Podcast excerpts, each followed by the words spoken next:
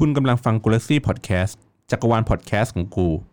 ต่อไปนี้ขอเชิญรับฟังรายการ รีดอะไร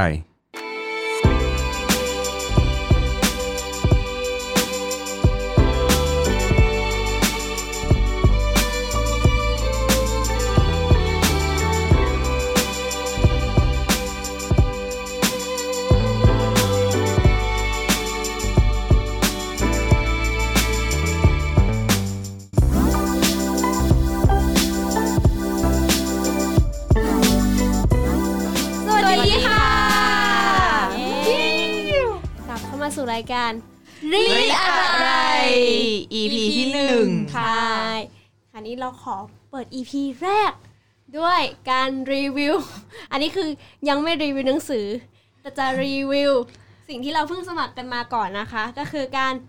สมัครสมาชิกตลอดชีพของสำนักพิมพ์สมมุตินั่นเองค่ะ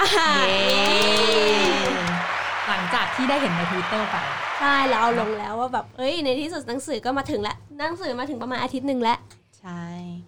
แล้วก็แล้วก็เยอะอยู่เอิ่มคือปาดเหงื่อปาดเหงื่อเพราะว่าเอ๊ะจะจัดหมวดหมู่จัดสรรตัวเองให้อ่านยังไงดีนะ ใช่ เพราะว่านับนับดูแล้วมีประมาณ 90 กว่าเล่มได้อืมใช่ ยังไม่รวมแบบที่ต้องส่งมาเพิ่มอีก เพราะว่ามันยังมีบางเล่มที่แบบ อันนี้หมดสต็อกอยู่อ่าใช่เดี๋ยวต้องรอเขาก่อน อะทีนี้เราจะมาพูดถึงคร่าวๆ กันก่อนละกันว่าสำนักพิมพ์สมมุติเนี่ย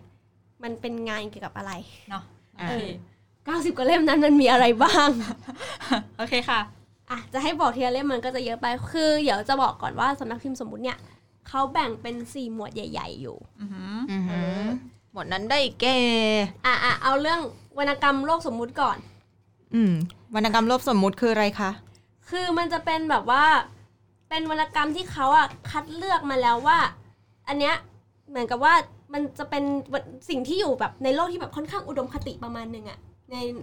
เอ่อในตัวนิยายหรือในวรรณกรรมเรื่องต่างๆอะอืมเออเขาเลยหยิบยกขึ้นมาว่า เฮ้ยมันคือเออเอาเอาเอาตามที่ในเว็บไซต์เขาเลยนะว่า งานชุดวรรณกรรมโลกสมมุติเนี่ยมันไม่ใช่วรรณกรรมสำเร็จรูปที่ให้คำตอบอย่างแน่ชัด แก่ผู้อ่านถึงอุดมคติที่ดีดีงามในการใช้ชีวิตนะ แต่งานวรรณกรรมโลกสมมุติเนี่ยเป็นคือตัวบททางวรรณกรรมหนึ่งที่พยายามอธิบายและแสดงให้เห็นถึงลักษณะที่ดีและด้อยนานาประการในสังคมประมาณนี้อืมอันนี้ฉันหยิบมาจากตุงชั้นหนังสืออันไหนนะฉันเริ่ม ไม่แน่ใจเดี๋ยวบอกชื่ออย่าหนูแยกให้ก็ได้เออเออเฮ้ยฝากแยกให้ด้วยนะเขาถึงขั้นแยกได้จากชื่อว่ะเออกูไม่ได้หรอกกูนั่งเสิร์ชแป๊บอ้าวเฮ้ยเดี๋ยวเออ แล้วก็ อันนี้ก็อะต่อไปเล่าเรื่องเลยเหรอ ใช่ไหมได้ไหมได้ได้หมดเออว่าเราได้เราได้หมวดไหนมาบ้าง แล้วเดี๋ยวเราค่อยเจาะลึกหนังสือ ใช่ โอเคอะแล้วฮะก็วรรณกรรมในวงเล็บ คือเขาเหมือนแบบเล่าคร่าวๆว่า เอ้ย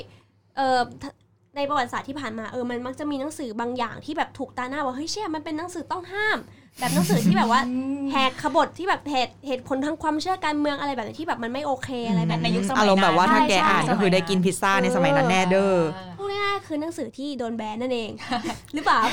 คือนั่นแหละคือเป็นหนังสือที่แบบไม่ค่อยมีใครได้อ่าน ไม่ค่อยมีใครได้สังเกตมันอะไรแบบเนี้ยเอออืมเขาก็เลยบอกว่าเอ้ยหนังสืออันเนี้ยก็คือ มันเป็นเขาพยายามคัดเลือกวรรณกรรมในวงเล็บ เขาเรียกอะไรนะ ก็คือบอกให้ให้ให้คนอะลองอ่านกัน ว่าแบบว่าอืมไม่น่าไม่น่าจะไม่น่าไม่ค่อยมีใครได้อ่านเท่าไหร่อะไรแบบนี้พูดนึกประมาถึณงนี้ดีนึกกว่าถึงแบบพี่นึกถึงอารมณ์ประมาณที่เขาเหมือน มียุคสมัยหนึ่งที่เขายังไม่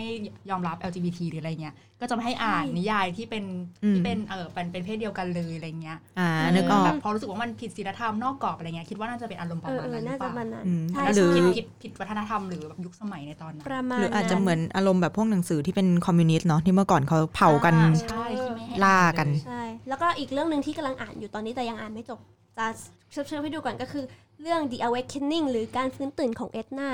คือมันเป็นเรื่องที่แต่งโดยเคสโชแปงแล้วว่าตอนนั้นที่เขาตีพิมพ์ใหม่ๆอะอะโดนสังคมอเมริกันตอนนั้นคือสาบส่งเลยอะว่าแบบหนังสือเฮียอะไรเนี่ยวายวายเบอร์นั้นเลยอุ้ยตกใจไหมเขาหน้าช็อกเอ๊ะเออนั่นแหละ มันก็คือแบบโดนสาบเลยว่าแบบ อะไรคือมันเป็นหนังสือเกี่ยวกับผู้หญิงที่แบบหัวขบถนิดนึงที่แบบอยากทำอะไรในสิ่งที่ต้องการแบบพยายามรักษาสมดุลระหว่างสิ่งที่สังคมบอกว่ามันดี กับสิ่งที่ตัวเองอยากจะเป็นอยากจะทำอะไรอย่างเงี้ยเออประมาณนั้นเนี่ยค่ะก็วรรณกรรมในวงเล็บ แล้วก็มีต่อไปเป็นหมวดวรรณกรรมไทยหุหุยอันนี้เยอะมาก ไม่คิดว่ามีนักเขียนไทยเยอะขนาดนี้มาก่อนเล่มนี้ใช่ไหมที่หยิบมาในในในใช่ไหมไหนเอ่ย อันนี้อันนี้ใช่ไหมอ่าอันนี้วรรณกรรมไทยไหมจะอ่านชื่อให้ฟังนะคะ ชื่อเรื่องว่าอะอะเดี๋ยวนะขอดูชื่อคนเขียนกัน ใช่หรือไม่จำไม่ได้ว่าหยิบมาจากชั้นอันเนี้ยฟังเอาจริงๆป้าเล่มเนี้ยไม่มีอยู่ในเว็บไซต์เฮ้ยเขาส่งมาให้โอ้ยอะ exclusive มากให้เบนอ่านชื่อแสดงว่าเรื่องหน่อยค่ะรวมอยู่ในอันที่หนูเอาไปปะใช่ใช่ใช่คือตอนเนี้ยมันมีสองเล่มมันจะเป็นเล่มที่ใหญ่และหนามาก ๆ หนาประมาณแบบเฮียมีกี่หน้าวะเนี่ย เยอะมาก เยอะเป็นพันหน้า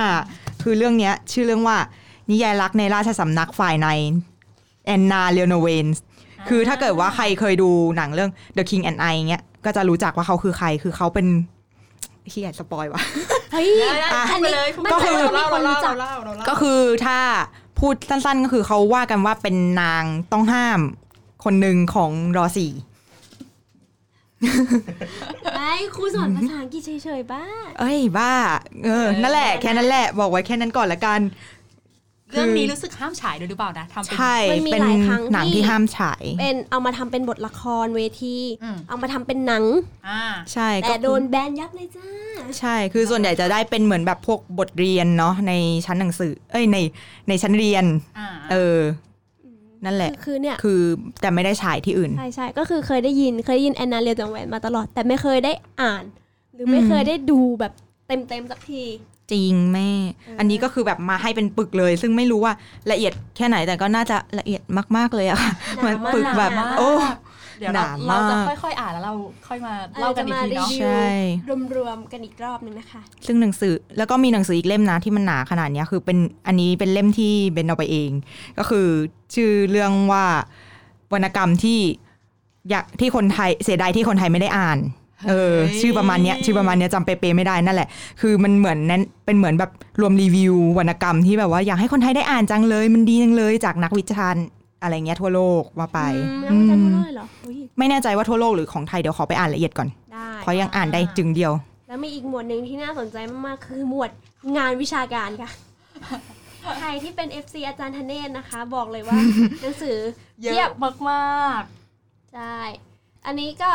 เหมือนพี่สาอ่านไปแล้วบางเล่มใช่ไหนอะมารีวิวหน่อยๆล่าสุดที่หยิบไปนะคะ ก็คือ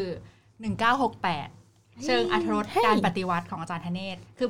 อันเนี้ยอ่านจบแล้วด้วยอืมเป็นยังไงอย่างคะรวดเป็นยังไงเร็วอย่างรวดเร็วใน 2 วันอะมารีวิวหน่อยรีวิวอ่ารีวิวอ่ารีวิวเรื่องนี้สักนิดนึงก็คือจริงๆ ปีปี 1968 เนี่ยต้องบอกกันว่าเป็นปีที่สำคัญหลาย ๆ เรื่องเพราะว่าเกิดการปฏิวัติเนาะที่ฝรั่งเศสด้วยอ๋อแล้วก็อีกอย่างหนึ่งคือปีเนี้ยหลังจากที่เราเห็นการเดินขบวนของคนผิวดำที่อเมริกานะคะ ก็คือมาร์ตินลูเธอร์คิงเสียชีวิตในปีนี้อือหืออ่า มันก็เลยเกิดการเปลี่ยนแปลงเหมือนเหมือนเหมือนเอ่อความหวังของคนน่ะ ถูกสั่นคลอนอย่างนั้นอ๋อแล้วก็เกิดการเปลี่ยนแปลงลุกลุกลามมาเรื่อยๆ เหมือนคือหนังสือเล่มเนี้ยพยายามจะบอกว่าจริง ๆ แล้วทุก ๆ การปฏิวัติอะมันกระทบเป็นวงกว้างไปเรื่อยๆเรื่อยๆแล้วมันอืมปลูกฝังให้คนเป็นยังไงรู้สึกยังไงเอออซึ่งแบบคือมีการเสียดสีในในในการปฏิวัติในประเทศไทยด้วยเอ๊ะต้องไปอ่านก็คือ มันก็ได้อัธรสนิดๆหน่อยๆแล้วก็เราก็จะเข้าใจมากขึ้นว่า กระบวนการการเปลี่ยนแปลงที่มันค่อยๆ แบบฝังลึกมาเรื่อยๆ ค่อยๆแยบแยบเรามาเรื่อยๆเรื่อยๆโดยที่เราไม่รู้ตัว จนเกิดเป็นการปฏิวัติอย่างที่เราอยู่ๆรู้สึกว่าคุ้นชินไปเนี่ยมันเป็นยังไงอืมก็อ่านจบอันนี้ก็แนะนำสำหรับสำหรับสายแบบว่าที่รู้สึกว่าเออชอบสนใจเรื่องแนวการเมืองแนวอะไรอย่างเงี้ยเนาะอ่านก็สนุกดีแต่ว่ามันจะมีความแบบภาษาวิชาการเยอะนิดนึง แล้วก็อ่านแล้วคือต้องลำดับเหตุการณ์อะไรอย่างเงี้ยอาจจะต้องไปเปิดเสิร์ชหาข้อมูลเพิ่มเติมถ้าไม่ได้เป็นแนวประวัติศาสตร์อะไรอย่างเงี้ยเนาะอ่าก็จะประมาณนี้ เนาะนะนี่ไงอะพี่บอลดูเงียบๆนะคะ วันนี้วันนี้สุดเงียบเลยฮะไม่นั่งนั่งเราก็นั่งเปิดข้อมูลในระหว่างนี้ที่น้องๆอยากรู้พูดนี้เอออยากรู้แล้วก็เปิดท่องไปเรื่อยๆอะไรอย่างเงี้ยเดี๋ยวค่อยไปสรุปตอนท้ายให้ได้ก็ให้พูดเรื่องหนังสือไปก่อนนนี้มีอันนี้ด้วยหนังสือแบบเป็นหมวดว่าด้วยการเมือง โอ้อู้จริงๆการเมืองเยอะชื่อนะเรื่องแซ่บมาก คือคือถ้าอันนี้เผื่อในกรณีที่แบบคนอาจจะแบบจำไม่ได้ คือสำนักพิมพ์สมมุติอะคือสำนักพิมพ์หนึ่งที่มาแนะนำหนังสือให้นายก ตู่อ่านค่ะ ในตอนนั้นในตอนนั้นใช่เนอะสมมุติแนะนำลุงตู่อ่านคืออะไร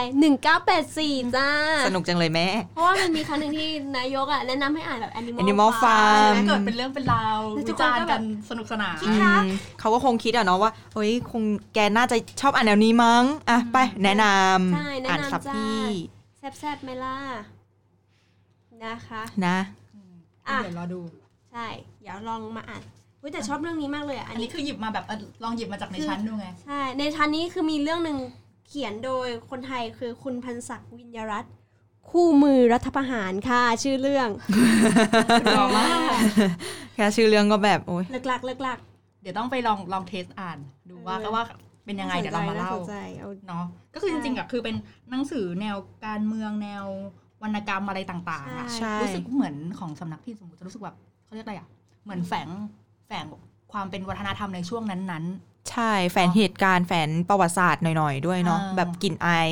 ของการรับอิทธิพลอะไรบางอย่างมาในช่วงนั้น ใช่ มันขคือองแบบแต่ละชาติแต่ละแทบจะที่เกือด้บวยทุกยุคเปลี่ยนผ่านอะหนังสืออันเนี่ยอืมมันจะมีหมดเลยพวกแบบหนึ่งเก้าหกอะไรเนี่ยใช่ที่พิสาด้วยนู่นนี่นั่นแม้แต่เรื่องเนี้ย อันนี้คืออีกเรื่องหนึ่งบาสอะไรนะชื่อเรื่อง Battle B อะอ่าอันนี้ก็คือเหมือนแบบไปอ่านรีวิวมาเขาบอกมันเป็นเรื่องของแบบทนายความที่แบบว่ารับ รับลูกจ้างมาใหม่ แล้วเหมือนแบบลูกจ้างคนเนี้ยก็คือมีพฤติกรรมแปลกๆ แล้วมันน่าจะเป็นอยู่ในไม่แน่ใจว่าอยู่ในช่วงประวัติศาสตร์ช่วงไหนอะแต่ก็เป็นช่วงหนึ่งที่แบบน่าจะมีความเปลี่ยนแปลงบางอย่างในทางประๆวัติศาสตร์อเฮ้ยยู่เปิดมาหน้านี้แบบดีมากเลยเรื่องนี้ เดี๋ยวเดี๋ยวอ่านให้ฟังค่ะอันนี้ชื่อเรื่องว่าแบบจำลองของเหตุผลเป็นของคุณจัญญาอำนาจพันพงศ์นะคะ ไม่ไม่แน่ใจอยู่ในหมวดอะไรเอ่ยไม่น่าจะหมวดนักเขียนไทยค่ะไม่ได้วรรณกรรเขียนไทยแล้วคือบังเอิญพอเปิดไปหน้าสามร้อยหนึ่งเดี๋วนะคะขอเช็ก่อ คือชอบคำคำนี้มากคือคือเมื่อกี้คือจะพยายามเปิดเพื่อแบบลองดูว่าเนื้อหาข้างในเป็นยังไงเนาะเขาเขียนไว้ว่า ประเด็นถกเถียงในบางเรื่องเกิดจากความมักง่ายของเหตุผล ที่สร้างข้ออ้างขึ้นมาเพื่อตอบสนองการกระทำไร้เหตุผลของคุณเอง เฮ้ย คือมันเป็นรู้สึกว่า เออว่ะ เป็นคำสั้นๆที่อืมบางอย่างที่เราทำนั่นก็แบบไร้เหตุผลไงแต่เราก็สร้างเหตุผลขึ้นมาจากความมักง่ายของเราเฮ้ยเขา deep แล้วเขา deep แล้วเฮ้ยเฮ้ยเดี๋ยวเล่มนี้เดี๋ยวไปอ่านแล้วก็ มารีวิวถ้าเนาะถ้าไม่สามารถรีวิวในพอดแคสต์ได้เดี๋ยวเราก็จะไปเขียนในทวิตเราเนาะใช่ จะได้แชร์ทวิตให้อะไรคะทวิตอะไรคะทุกคนฟังอะขายขายทวิตเราหน่อยค่ะค่ะอะสะกดให้ฟังด้วยค่ะทวิตของเรานะคะอ่าเอาชื่อแอคเคาเอาก่อนนะ account จะได้ search ก็คือจำไม่ได้แบบ at read write cast อีกทีหนึ่ง read write cast at read read ที่แปลว่าอ่าน write ที่แปลว่าเขียนและ cast ที่มาจาก podcast ค่ะ C A S T นะคะอ่าอ่าฮะ follow กันได้นะคะ ในระหว่างในระหว่างนี้ก็นั่งให้ข้อมูลเพิ่มเติมสำหรับค่ะคนที่แบบฟังฟังแล้วแบบ เอ๊ะ ทันไม่ทันสำนักพิมพ์สมมุติคืออะไรอ่าแล้วก็ทำไมเขาถึงมีเป็นแบบรายปีรายตลอดชีพอะไรขนาดนี้นะครับครับ ก็อันนี้อ่านมาจากข้อมูลของในเว็บไซต์ของเขาเองเลยนะครับเขาก็จะบอกว่าเป็นร้านหนังสือแบบทางเลือกนะครับแล้วก็เป็นสำนักพิมพ์ขนาดเล็ก ที่แปลวรรณกรรม ทั้งมีแปลวรรณกรรมนอกวรรณกรรมไทย บทกวีเรื่องสั้นนวนิยาย งานทางสังคมศาสตร์ และประวัติศาสตร์นะครับก็แบ่งตามกลุ่มแบบเมื่อกี้ที่น้องปิมบอกก็มีทั้งวรรณกรรมในวงเล็บที่คัดสรรเนื้อหาวรรณกรรมหลากหลายภูมิภาคมา เรื่องสั้นเรื่องยาวอะไรอย่างนี้ไปนะครับ อันที่สองก็จะเป็นโลกสมมุติก็คือ คัดสรรจากวรรณกรรมที่จำลอง หรือให้เห็นภาพสังคมในอุดมคติหรือในด้านกลับกันนะครับ แล้วก็อีกอันนึงคือพวกงานชุดวิชาการที่เล่นเกี่ยวกับประเด็นต่างๆ อย่างเมื่อกี้ก็เป็น 1968 อะไรอย่างนี้ว่ากันไปนะครับ ทีนี้ก็เมื่อสักประมาณปีที่แล้วเขาก็มีแคมเปญนี้แหละที่สมัครสมาชิกตลอดชีพในรุ่นที่ 1 รุ่นที่1เนี่ยราคาประมาณสัก 1 5ื่น ปีที่แล้วปีที่แล้วนะครับใช่ค่ะแล้วก็มีน่าจะมีคนมาสมัครอยู่ประมาณสักเกือบเกือบร้อยคนค่ะเขาก็เขียนในในในบทความของเขาว่า มันก็เป็นความท้าทายของการทำแคมเปญนี้ ว่าสมาชิกตลอดชีพ ไม่รู้ว่าชีพคนอ่านหรือชีพสำนักพิมพ์อะอุ๊ยอะไรจะไปก่อนกันเฮ้ยเออแล้วก็คนสนับสอ่านุนนเขาเธอะเออคนอ่านเขาก็แบบประมาณว่าแบบ เอ้ยก็มาสมัครสมาชิกตลอดชีพเนี่ยพอสมควร เขาก็รู้สึกว่าแบบว่าขอบคุณมากๆ เพราะว่ามันเหมือนแบบร่วมเสี่ยงกันไปด้วยกันค่ะอะไรแบบนี้นะครับ แล้วเขาก็เลยเหมือนปีเนี้ยในช่วงตุลาปี 62 นี่แหละเขาก็เลยเปิดสสมัครสมาชิกตลอดชีพรุ่นที่ 2 แล้วก็สามารถผ่อนชำระ0% 6 เดือนโอ้โอ้ยโปรยกับบัตรเครดิตอะโคตรอย่างกับบัตรเครดิตจริงๆมากราคาเขานะครับแรงเขาบอกว่าปีแรปิด รับก็คือช่วงสิ้นเดือนพฤศจิกายนนี้ ซึ่งรายการเราออนแอร์ก็หมดพอดีเย้ชื่ออะไรก็เลยขอโทษด้วยนะคะนะครับแต่ไว้สำหรับปีหน้าสำหรับปีหน้า ในเงื่อนไขของมันก็คือว่าในราคา 28,000ที่เราจ่ายไปเนี่ยเขาบอกว่าเมื่อสมัครแล้วจะได้รับหนังสือทันทีเลยมูลค่า 22,000 บาทบวกๆก็คือเป็นหนังสือของสำนักพิมพ์ทั้งหมดตลอดระยะเวลา 12 ปี จนกระทั่งถึงปีล่าสุดคือ ทุกเล่มที่อยู่ในคลังของเขาเอามาให้เลย แล้วก็ ต่อต่อจากต่อจากนี้เป็นต้นไปคือหนังสือพิมพ์เออหนังสือที่พิมพ์มาจากสำนักพิมพ์นี้ค่ะมีอะไรเขาก็จะมาส่งให้สมาชิกตลอดนะครับถึงคือจริงๆเราไม่สามคือเราสามารถที่จะเอาทุกเล่มก็ได้ หรือเราจะเลือกเอาบางเล่มก็ได้ ถ้าเกิดมีข้อจำกัดเรื่องสถานที่หรือนะคแม้รับว่าแบบบางคนเขาก็แบบมีซื้อเก็บไว้แล้วแล้วไงใช่ก็เลยแบบไม่เอาบ้างก็ได้ นี่และนอกจากนี้ยังมีให้ผู้อ่านสามารถเสนอสูตรในการงวดเอ่องวดชำระได้เอง เออใช่ใช่อันนี้พีคมาก อันเมื่อกี้บอกว่าเออผ่อนศูนย์เปอร์เซ็นต์นาน6เดือน อ่า มันต้องวงเล็บว่านานสูงสุด6เดือน แล้วแต่คุณคุณอาจจะไปดีไซน์สูตรว่า4เดือนพอเป็น8 8 6 6 8 0 0 0 8 0 0 6 0 0 6 0 0เจ็ดเจ็ดเจ็ดเจ็ดอ่าหรือเจ็ดเจ็ดเจ็ดอะไรอย่างงี้ว่ากันไปห้าเดือนก็แปดห้าห้าห้าอะไรอย่างงี้ก็ไปอืมก็คือแต่ช่วงแรกก็ต้องเป็นเงินเหมือนเงินเงินเงินก้อนใหญ่หน่อยนะครับอ่าแล้วก็นั่นแหละเขาบอกว่าเอ่อ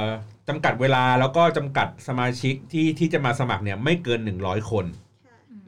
นะครับเพราะว่าถ้าเกิดว่ามีเยอะเกินไปมันก็จะแบบสื่อสารกับสมาชิกพวกเนี้ยยากหน่อยนะครับหมักแล้วเขาก็จะมีแอดไลน์ส่วนตัว ก็แบบว่ามีอะไรก็แบบไปเอาเขาได้เลยจิกเขาได้เลยว่าอยากเอาเล่มนี้ค่ะพี่อะไรอย่างงี้ใช่ไปนะจิกครับไลน์เกลียดคำว่าจิกนะแล้วก็จะมีเป็นแบบเอ่ออย่างความรู้สึกของสมาชิกตลอดชีพในรุ่นที่หนึ่งอ่ เขาก็จะมีเป็นบทความมาแบบว่าให้อ่านกันว่า เอ้ยความรู้สึกของสมาชิกในรุ่นแรกอะไรอย่างเงี้ยว่าเขาเขาพูดยังไงบ้างเนี่ยครับก็จะมีเป็นแบบ testimonial อะอ่าอ่าเขาก็จะบอกว่า เช่นเขาบอกว่าสมาชิกตลอดชีพสำนักพิมพ์สมมติเป็นสิ่งดีๆ อย่างหนึ่งในชีวิตครับ แค่คิดว่าจะมีหนังสือดีๆ สวยๆ ให้ได้อ่านและหยิบจับไปตลอดก็มีความสุขแล้ว อ่า นี่คืออาหนึ่งในสมาชิก เขาบอกว่าสมาชิกหมายเลข 063 เขาเรียก ident เออแบบ identify เออเหมือนพันทิปอะชื่อสมาชิกว่าเป็นเป็นเป็นหมายเลขเป็น number น่ารักนะครับนี่หรือว่าเป็นคุณอ่าภาสกรหมายเลข 008อ่มากกว่าสำนักพิมพ์กับลูกค้ามากกว่าหนังสือกับคนอ่าน คือความเป็นเพื่อนนี่แหละที่ได้รับมาตลอดนี่อืม อะอันนี้ก็คือเป็นแคมเปญของของสำนักพิมพ์ที่ที่ที่เขาทำมา แล้วก็เออเมื่อกี้ได้ลองจับหนังสือแบบในตำนานเนี่ยหนังสือแบบแอนนาเนี่ยแบบโอ้โหใช่ไหมแบบยายโอ้รักยโอ้คนลุกเลยขอะนลุกเลยเปล่านั่งอยู่ใต้แอร์ทำมุกเร็วมากอ่าถ้าแบบถ้าแบบลองจับดูลองแบบยังไม่ได้อ่านนะเหมือนว่าจับดูงานประกอบ โอ้พูดเหมือนผมเหมือนรถเลยงานจัปบระกอบดูดูงานประกอบปกปกอ่ามาดูปกดูดูกระหนัดาษงสือดูกระดาษอะไรเงี้ยคือแบบเฮ้ย ก็แพงอยู่นะเล่มนี้ เล่มนี้ใช่แบบปกแข็งขนาดนี้มันน่าจะเป็นพันนะ ใช่ แล้วมีต้องเป็นพันหน้า ใช่ มีเป็นพันหน้าเลย แล้วก็มีเป็นแบบริบบิ้นสีแดงๆขั้น หรือว่าอ่าหนังสืออ่านี่มันเป็นปกแข็งใช่ปกแข็งสวยมากพูดเลย ใช่ ปกสวย สวยทุกเล่มพักเออ สวยมากคือมันไม่ควรจะมาอยู่ในกระเป๋าเป้อะ เวลาเราพกไปอ่านอะมันควรจะวางอยู่ในชั้นวางหนังสือ grand ๆอะแบบอยู่ในบ้านอะสวยๆแบบในตู้ดีๆเห็นภาพแบบเหมือนอยู่ในห้องสมุดแฮร์รี่พอตเตอร์อะแบบเออใช่ไหมหนังสือไม้สักอะไรอย่างเงี้ยแล้วไม้เสียบสักวางไว้อะไรอย่างเงี้ยไม่ได้ไปอยู่ตามเป้อะแบบอืมหรืออันหรืออันนี้ก็ได้ลองดูปกอ่อนหน่อยนึงปกธรรมดาค่ะเออส่วนใหญ่ก็ดูแบบเป็นอย่างนี้พ็อกเก็ตบุ๊กหน่อยอะปกปกธรรมดาก็พกเอ่อได้เป็นหนังสือที่แบบเป็นเอ่อก็โอเคลองกินก่อน อะโอเคผ่านทำไมทำไมๆกินสำหรัเป็นยังไงคะคนที่อ่านหนังสือก็จะเข้าใจกันดี อันนี้อันนี้เป็นหนังสือแบบอยู่นานแล้วไงกลิ่นจะไม่ค่อยออกใช่เพราะว่าเน็ตมีตรงปลายตรงอย่างอันนี้อันนี้เล่มใหม่ตรงเนี้ยใช่อันนี้ใหม่กว่ามันจะเริ่มแบบมีขอบขอบใช่เหลืองตรงขอบเหลืองๆไงๆนี่แต่รู้สึกถึงอัคนวามนี้แบบก็โอเคอยู่ อันนี้ชอบเซตแบบนี้มากของบา t เท b บีอ๋อชอบเซนอันเล็กๆเนาะประมาณมันจะเป็นอันเล็กประมาณฝ่ามือเลยอะฝ่ามือบาร์เทอร์บีแล้วส่วนใหญ่ขนาดนี้ทุกเล่มแล้วแบบ happy พี่ดมแล้วหอมก็นางเคมว่านางเป็นเรื่องสั้นขนาดยาวเออ งงไปอีกซับซ้อน ทีนี้อะในบรรดาทั้งหมดเนี่ย ใครได้อ่านอะไรเล่มไหนบ้างบ้างแล้ว สาอ่านจบไปแล้วเล่มนี้ สาอ่านจบแล้วเล่มนี้เล่มเอ่อหนึ่งเก้าหกแปดนะครับเชิงอรรถของคุณการปฏิวัติธเนศนะครับใช่คนอื่นยังไม่ได้อ่าน ปิมกำลังอ่าน The Awakening อยู่กำลังอ่านไอ้แนะนำหนังสือวรรณกรรมคนไทยเสียเสียดายคนไทยไม่ได้อ่านอยู่ค่ะ อ๋อโอเค ทีนี้อะไหนๆพูดรวมๆช่วงท้ายแล้วเอ่อหนังสือเชิงการเมือง เชิงอุดมการณ์เชิงรัฐศาสตร์อ่าฮะอ่านยากอ่านง่ายอย่างไร เอามุมมองคนเรียนรัฐศาสตร์หรือคนไม่เรียนเอารัฐเอาศาสตร์เอาคนที่ไม่เรียนก่อนเออเดี๋ยวเราอะคนไม่เรียนก่อนสาค่อยพูดรู้สึกว่าเนื้อหาแบบเนี้ยมันหนักเกินไปไหมในการที่จะแบบเริ่มต้นอ่าน หรือถ้าจะเริ่มต้นอ่านหรืออันนี้ก็ได้อะแล้วแต่เราควรจะแบบทำความเข้าใจกับมันยังไงอะไรยังไงก่อนสำหรับหนูหนูรู้สึกว่าถ้าตัวเนื้อเรื่องการเขียนอะ มันสามารถทำให้น่าสนใจได้อะคือตัวเนื้อเรื่องมันอาจจะเป็นแก่นที่หนัก แต่ว่าถ้าเกิดการเขียนมันทำให้รู้สึกแบบเออว่ะน่าอ่านดีหรือมีคนแนะนำอะหนูก็จะอยากอ่านนะ อย่างหนึ่งเก้าหกแปดเนี้ยก็เห็นคนแนะนำบ่อย อืม ก็รู้สึกว่า มันก็ไม่น่าหนักเกินไป ถ้ามันอยู่ในเขาเรียกว่าอะไร อยู่ในรูปแบบภาษาที่มันเข้าใจง่ายอะอืม ถ้าเกิดอะสมมติถ้าเกิดสมมติอะแนะนำนะ ถ้าเกิดอยากอ่านหนังสือเชิงวิชาการหรือการเมืองอะไรจัดๆอะ ควรแนะนำว่าตัวอันนี้คือเอาประสบการณ์ส่วนตัวคือ เริ่มอ่านจากวรรณกรรมของคนพวกนี้ก่อนดีกว่าที่บางทีเขาวรจะรณกรรมในยุคนั้นเออวรรณกรรมในช่วงยุคนั้นๆเออโอเคใช่พูดผิดประมาณนั้น เพราะว่ามันจะเหมือนกับว่าทุกเรื่องที่เขาเขียนนะมันจะสอดแทรกวัฒนธรรมหรือสังคมหรือแนวอ่าความจริงคิดเขาตอนนั้นไปอยู่ใช่แล้วแต่เขาอะจะถอดจะถ่ายทอดมาในรูปแบบของวรรณกรรมหรือนิยาย ของเรื่องราวที่แบบมันมีคอนฟ lict มีความสนุกสนานของมันอยู่แล้วอะอ่า เออ แต่เรามันแต่ถ้าเกิดสมมติเราอ่านจบแล้วอะอยากแนะนำเลยนะ สิ่งที่แนะนำต่อคือไปอ่านประวัตินักเขียน แล้วจะรู้ว่า เฮ้ยเขาใช้ชีวิตอย่างนี้เขาถึงมีนิยายแบบนี้ออกมาอืมอะไรอย่างเงี้ยค่ะอะอย่างใช่อย่างของพี่อย่างงี้ พี่ไม่ได้จบรัฐศาสตร์พี่ก็อ่าเสริมว่า เออเรื่องนะถ้าถ้าหนังสือมันเกี่ยวข้องกับเอ่อแนวความคิดแง่คิดเอ่อแนะนำว่าเวลาอ่านไปเรื่อยๆอะครับ อ่านไปแล้วช่วงไหนถ้ารู้สึกว่า เฮ้ย มันมันกำลังอ้างอิงถึงช่วงเวลาหรือช่วงเหตุการณ์อะไรขึ้นมาสักอย่างหนึ่งอะอืมให้คุณหยุดอ่านก่อนแป๊บหนึ่งแล้วไปเสิร์ช Google อ่าแล้วก็ไปเออก็จริงหาแล้วก็ไปหารายละเอียดของเรื่องที่ที่ที่เขาอ้างอิงถึงอืมแล้วก็ดูว่าอ๋อไอ้เรื่องเนี้ยจริง ๆ แล้วมันมันกำลังเกิดเหตุการณ์อะไรขึ้น พูดถึงเรื่องอะไรเออมีใครส่วนได้ส่วนเสีย แต่ละคนมองยังไงแล้วค่อยกลับมาอ่านเรื่องเนี้ยต่อ ซ้ำต่ออ่ามันอาจคืออาจจะซ้ำก็ได้ หรืออาจจะอ่านต่อเนื่องไปก็ได้อือฮึมันก็จะทำให้เหมือนแบบ ครบรถอะอืมเออ ไม่ใช่ว่าเราอ่านตะลุยไปอย่างเดียวแล้วเราพอเวลาเราพออ่านตะลุยเสร็จปุ๊บมันจะจำรายละเอียดได้น้อยอะเพราะว่าเราจำเนื้อหาซะเยอะ อันนี้อืมอันนี้เป็นเป็นตอนที่อันนี้เขาเรียกอะไรประสบการณ์ตอนที่อ่านปีกแดงอะของคุณวินอะอืมที่มันเล่มหนามากๆอะ แล้วเรารู้สึกว่าตอนนั้นคือแบบเฮ้ยมันมันอิงกับเรื่องเรื่องในประวัติศาสตร์ แต่ว่าไม่มันเป็นเรื่องแต่ง ทีเนี้ยพอเราอ่านตะลุยจนหมดแล้วอะแล้วเรามานั่งย้อนกลับมาดูทีละตอนทีละตอนอะมันจำไม่ได้ เพราะเนื้อหามันเยอะมาก ดังนั้นเนี่ยคือพยายามอย่างที่บอกคือ ถ้าอ่านตรงไหนแล้วเรารู้สึกติดขัด เราไม่รู้จะถามใครไปเซิร์ชดูก่อนว่าเฮ้ยเรื่องเนี้ยมีใครพูดอะไรยังไงบ้างแล้วค่อยกลับมาอ่านต่อใช่คือจะบอกว่าอย่างหนังอย่าเชื่อคนเขียนทั้งหมด โดยเฉพาะหนังสือการเมืองหนังสือแนวรัฐศาสตร์ เพราะว่าจริงๆเด็กรัฐศาสตร์แนะนำเองคือ เพราะว่าทุกคนจะถูกปลูกฝังมาด้วยทั้งสถาบันด้วยสิ่งรอบข้าง และสิ่งที่ค้นคว้า